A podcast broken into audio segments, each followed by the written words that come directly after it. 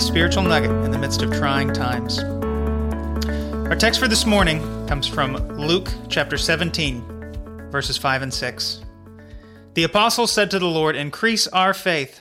And the Lord said, If you had faith like a grain of mustard seed, you would say to this mulberry tree, Be uprooted and planted in the sea, and it would obey you.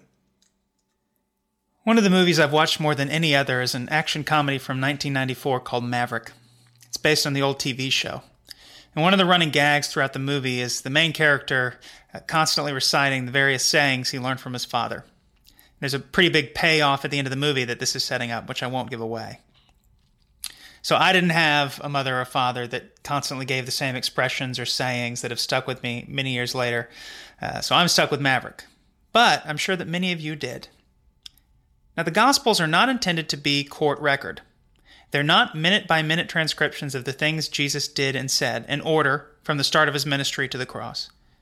After all, John says at the end of his Gospel, Now there are also many other things that Jesus did. Were every one of them to be written, I suppose that the world itself could not contain the books that would be written. No, instead, the Holy Spirit inspired the four Gospel writers to highlight and emphasize different facets of the life, teachings, and ministry of Jesus. That's why we encounter the same incidents or teachings in different places in the story, depending on which gospel you read. The accounts are all true, but one writer is simply emphasizing a different application or shade of meaning. As I've said in the past couple weeks, I'm reading through Luke, so I'm going to be sharing the things that interest me as I'm reading along. This little paragraph in chapter 17 appears in the middle of a section of collected teachings, sayings, and parables of Jesus. The faith like a mustard seed encouragement comes in a different place in Matthew's gospel, which means one of two things. One, either Matthew or Luke is confused or is misremembering what happened, or two, this is something that Jesus said more than once.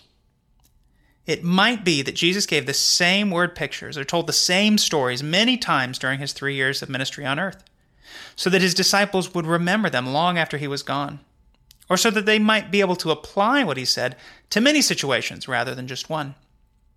Bringing back my Maverick reference, I can picture the apostles speaking to one another years later as they're dealing with another growing pain of the early church and saying something like, Well, you know what Jesus always said. Well, this is one of the things that Jesus said. So let's break it down. The disciples approached Jesus asking for more faith, more demanding, really. Increase our faith. Luke actually calls them apostles, which will become their office after Jesus' return to heaven. These men were the pillars of the early church. And here we see even them recognizing their spiritual deficiencies, recognizing their need for growth. How much more should we be aware of our need for more of God, more faith, more help from our Savior? And what caused them to come face to face with their spiritual poverty? On Matthew's account, they are unable to heal a demon possessed boy. But in Luke's account, this plea comes after Jesus commands radical forgiveness. Now, I don't know the last time any of you were trying to exorcise a demon, but I know that almost all of us can relate to being hurt so badly, we don't think we'll ever be able to forgive the person.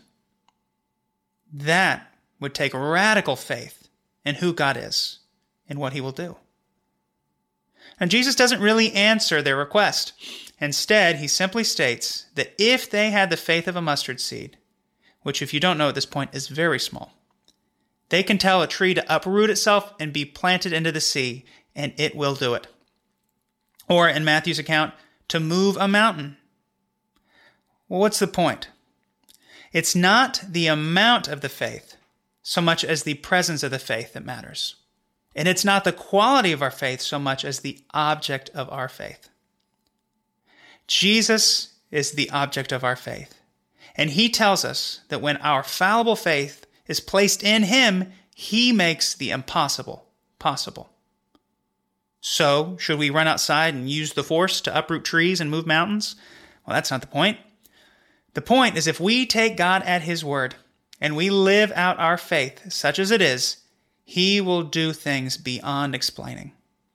And it doesn't take Billy Graham faith. It doesn't take Greg Laurie faith. It takes mustard seed faith, placed solely in Jesus Christ. Make no mistake, the scripture prepares us for the reality that God will ask us to do some very, very difficult things, like forgive someone who doesn't deserve forgiveness. Not that we did. Or stay in a marriage that looks hopeless. Or pray one more time for that family member to finally accept Jesus even after all these years. Or give it one more shot at sharing Jesus with your coworker that is so hostile to Christianity. Because when we believe that Jesus is really capable of moving a mountain, we just might see him do it. So, God, increase our faith in you. Help us to trust that if we do have the faith of a mustard seed, we will see you do some powerful things, both in us and in the world around us. Like the song says, I've seen you move. You move the mountain, and I believe I'm going to see you do it again. Thank you for being a God that is worthy of such trust and faith. Do it, Lord, we pray, for our good and encouragement and for your glory. We pray in Jesus' name. Amen. Well, thank you for tuning in for another edition of Let's Talk. Join us here Monday through Friday for more devotions from your BFC pastoral staff and Sundays at 9 a.m. for our online services on Facebook Live and YouTube Live.